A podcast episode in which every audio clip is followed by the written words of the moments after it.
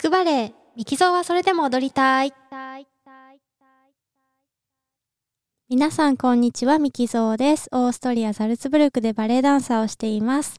はい、えー今日は前回の続前回からの続きで、えー夏休み中に師匠と一緒に、えっ、と、ある公演に招かれて、そこで師匠と一緒に踊るっていう、えっ、と、お仕事が入りました。んですけど、その練習中にちょっと腰を痛めてしまって、どうしましょうっていうところで前回終わったんですけど、で、まあ、あと1週間ない、もないし、本番まで、この痛みで、この、ここれ大、これ大丈夫かなみたいな感じで、すんごい不安になっちゃって。で、あの、それでもそれを押してね、練習しようと思ってウォームアップしてたんですけども、そのウォームアップの動きがまずできないっていう感じになっちゃって。で、師匠が今日普通の練習ちょっとできないねってなって、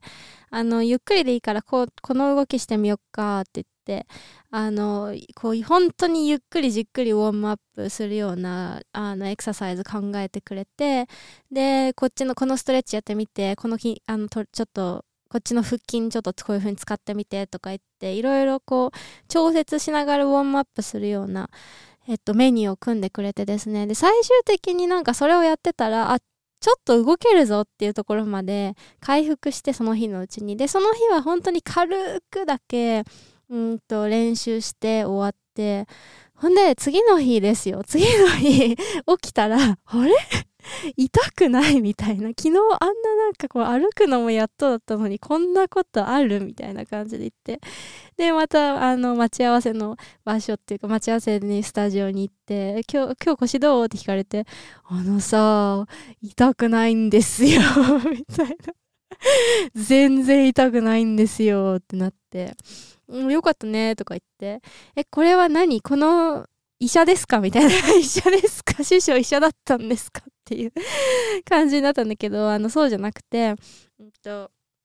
師匠は、あの、大学で、えっと、つい最近までね、えっと、バレエと、とダンスの教員課程を取ってて、それを、あの、ずっと自分の仕事と並行して勉強されてたので、あの、あ、勉強し、あの、どういうふうにこんな、なんか、この痛みを取るぐらいまでのレベルの、うん、ウォームアップというか、そういう、あの、エクササイズをかん、その場で、しかもそ、あれですよ、私だって痛くなったのその日で、その時にすぐこれやってこれやってこれやってってポンポンポンって順番順番っていうかねそのメニュー作ってたからあんな即興的にどうやって作ったのって言ったらそれは僕勉強したもんって言ってすげえみたいな。そら僕勉強したもんって言ってみたいみたいな。うんまあそんな感じでもうおかげでその腰の痛みもなく踊れるようになって。でもそこからのね、3日4日本番までのプロセスっていうのは本当に素晴らしいプロセスで、やっぱりその、あの、痛みの原因になった根本的な私のこの体の使い方の間違いみたいのを、あの、簡単に言うとこう、あばらがビヨーンってこう、ビヨーンって、こう、ちょっとあばらの前側が開いちゃって、で、反り腰になっちゃうから、その、全然お腹、コアの部分も、うんと腹筋も全然使えていないっていう状態でずっと踊ってたので腰に腰とかね膝に負担が来てたんだと思うんですけどそれをあのやっぱりそのあばらをこう閉じてでもう普通に背骨を、ま、背骨っていうか背中をまっすぐって考えちゃうともうどうしても反ってっちゃうので腰柔らかいからもうちょっとコントラクション気味でいいよミキの場合はって言われて。そのコントラクションのかんあの感覚をつかむまで何回も何回も付き合ってもらって。でもなんかねそれをね習得したってはまだもしかしたら言えないかもしれないんですけど時々やっぱり思い出さないと体って忘れるので。だけどその感覚をつかんだ時にあのなんか自分の動きが動き方がガラッと変わるのが分かったっていうかん私こういう動き方できるんだっていう風に思ってそれを段階の踏み方っていうか自分のそのうんとプログレスの仕方がすごく一日一日すごい顕著であのそれを師匠もすんごい喜んでくれてもう結構二人でこれはいけるぞこれはいけるぞって絶対いい賞になるぞっていう雰囲気だったんですよね。まあ、それで、まあ、カールスルーエに出発しました。着きました。で、カールスルーエっていうのは、そこの劇場はね、えっと、師匠がザルツブルクに来る前に14年間ずっと勤めてた劇場なんですね。で、師匠はカマータンツァーっていう、その、州からもらった称号を持ってるんですけど、その、素晴らしいダンサーに贈られる称号があって、それを、それをもらった地なので、あのね、本当にすごかったですよ。行って、あの、普通に街中で2人でご飯食べてて、あの、通る、道通りが、外のテラス席で食べてて、で、通りかかった人に、あ、すみません、何々さんですか？とか言って、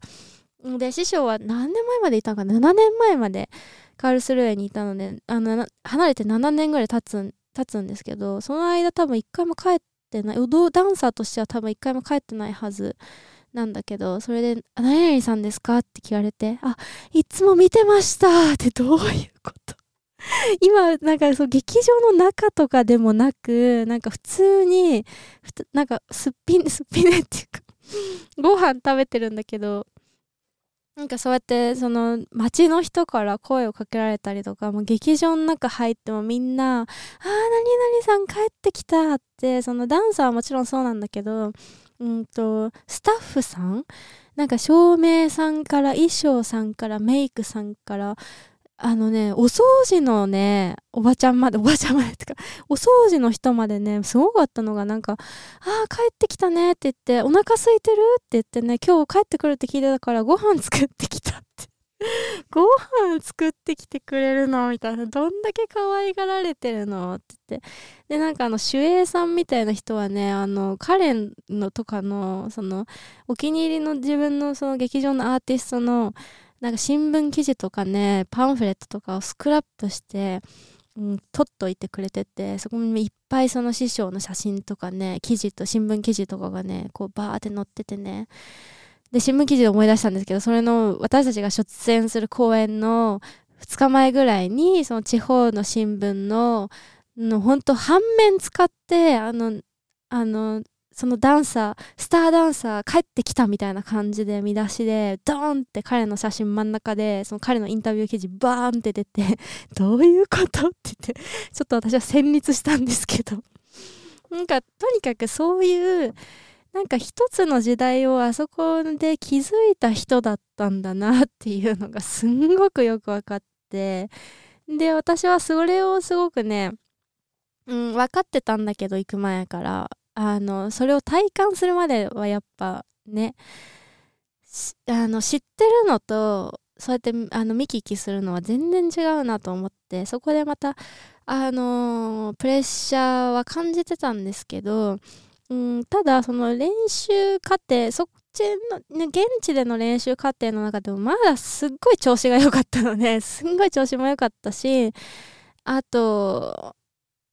なんだろうな、意外と周りの反応が良かった。結構そのよそ者で行って、その別のね、カンパニーの中で、別の会社の中で、まあ自分、彼はね、その古巣だからあれだけど、私はもう全然そのどこの誰、馬の骨かもわからないやつなので それで行って、そこの中で、あのレッスンをしていく、練習をしていくっていうのはあの、初めての体験だったので、すんごいあのね、初日から緊張してたんですけどでも意外とあの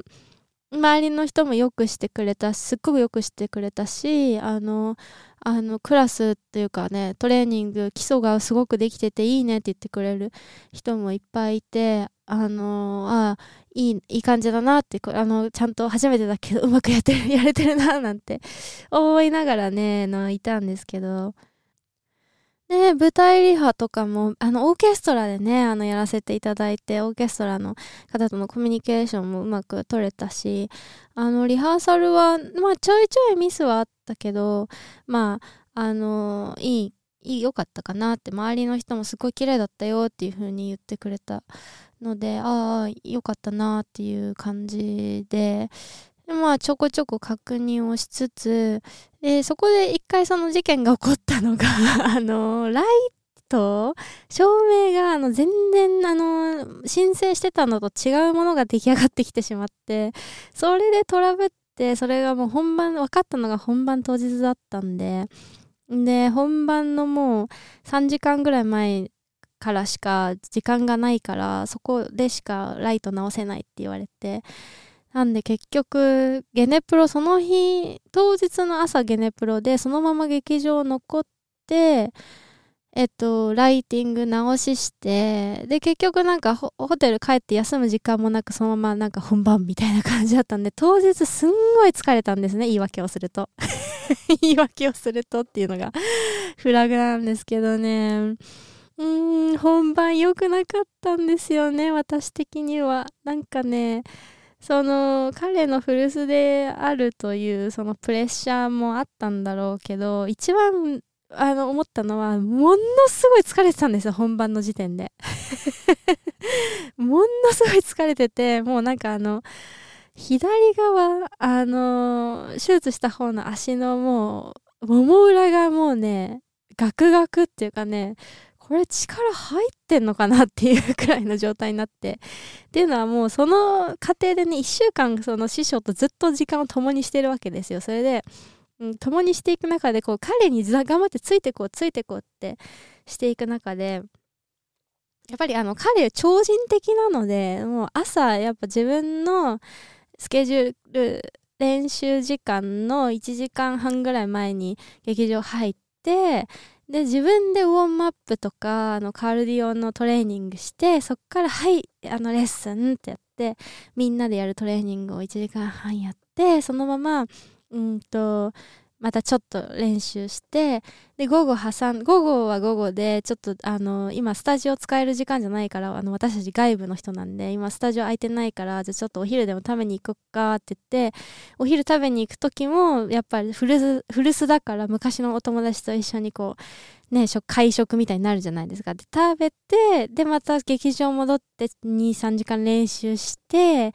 ほんで帰って帰ってってご飯食べて寝るみたいなそんな日々 そんな日々で常に私にとって新しい人が周りにいる状態ででも朝早いしでいろんなあの新しい劇場自分の劇場じゃないところででそのライトのトラブルだったりとかあとねうんと私がねうまくねヘアスタイルをできなかったんですよ今回。ヘアスタイルできなくて結局その劇場の、えっと、ヘアメイクさんにお願いしてヘア作ってもらったらちょっと思ったよりもこう大きくすっごい綺麗だったんですけど自分が思った高さ練習してた高さよりも高くてそれがこう彼と踊ってる時に彼の腕にごっつんごっつん当たってってそれでクッて止まるっていう瞬間が結構何回もあってあー みたいな。だから髪もちゃんと自分も普段ちゃんとしとくべきだったんだよってそうこのねいろんな後悔とかがあったりとかしてね。あのー、自分の中ではあそのそれまでが絶好調だっただけになんかあのー、あダメだったなでもダメ、ダメだなもうや、やり直して、やり直せねみたいな。集中力を切らすな。みたいな、そういう。そういうことを心の中でずっと思ってて。で、うん。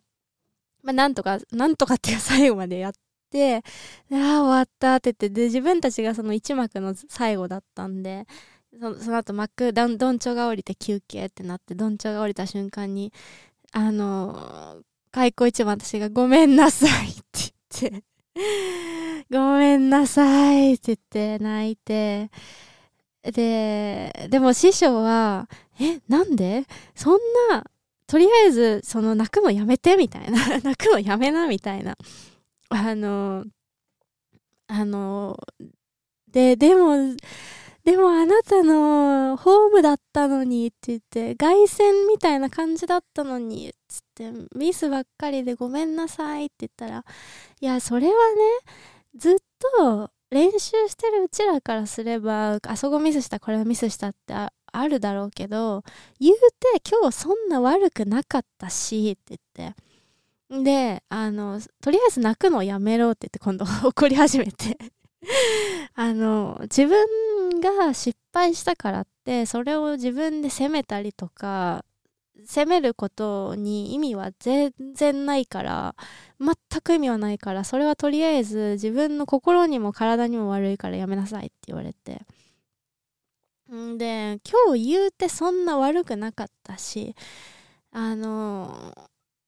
悪くなかったんだからであのね結果よりもね今日の結果よりもあなた今日まで自分がどんだけ成長したか分かってないでしょって言ってあの自分がどんなところにあなたが今回の過程の中で到達したか全然分かってないでしょって言ってもうあなた1週間前とはもう全然違うダンサーになってるんだよ。それぐらい今回成長したんですって言ってだから僕はそのうんと結果がどうだったたかっていうことには全然あの関心がないそれよりもこれの過程がミキが今こうやって成長した過程の方がずっと大事なんだからあの結果がどうだろうと周りから何言われようと何にも関係がないんだっていうふうに怒られて自分はでもでもみたいな感じで まあずっといたんですけどまあまあまあ落ち着いてとりあえずそうですね泣くのやめましょうみたいな感じで。でまあ終わって全部のあの演目が終了して終わって着替えてで最後そのあの、まあ、ガラ公演だったんでパーティーがあってパーティーでもうやっぱりそのね彼のファンの人がねすんごいあの列を作ってね写真撮ってくださいとかねお花もらってくださいとかねすごいだからあの一応ビュッフェみたいのがあってで自分はご飯食べてたんですけど なかなか来ないなと思ったらまだ長蛇の列があってあまだかかるねっつって彼の分のご飯もちょっとキープして持ってでやっぱ長年のファンの方とかがね写真あのあのパートナーさんも一緒にとか言って呼んでくださって一緒に撮ってもらったりとかしてたんですけどその時に感想聞いてあのもう本当になんか夢に出てきそうなぐらい綺麗でしたって言ってくださるお客さんとかうんとその彼のと師匠の先生また師匠っていうかね師匠の先生が見に来てくださってその彼もあの本当に質の高い演技だったっていう風に言ってくれてで師匠がねっつって。僕何にも言ってないやん。僕なそ練習過程のこととか何にも彼に言ってないけど見る人が見れば分かるんだからって言って。自信持ってって言って。あのうん言われ言われたっけな？言われたっけな？とか自信持ってとは言われなかったかな。ででででしょ？って言って。あの、ちゃんとクオリティはそこにあったんだからって。だから、まあ、僕が今言ってるようなことってもしかしたら今君は気づけないのかもしれないけど、また何年か後にね、あの、僕の年ぐらいになった時に気づくのかもしれないけど、うんと、本当に精神的に強くなんなきゃダメだよって言って、まあでも、初めてだったしね、ゲストとか言ってって、いい経験、経験だったね、とか言って 終わったって、終わったっていうかもうね、そんな、そんな感じですよ。その半年間ずっとね、楽しみにしてたイベントだったんだけど、まあでもやっぱ家庭はね、家庭が良かったんだったら結果を恐れることは何にもないって、うーん、そっか、と思って、いやまだまだそこに到達するには、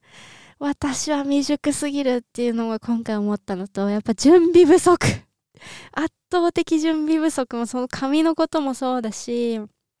体力面もやっぱ彼についていくんだったらもっとちゃんと前に、あの、日々ね、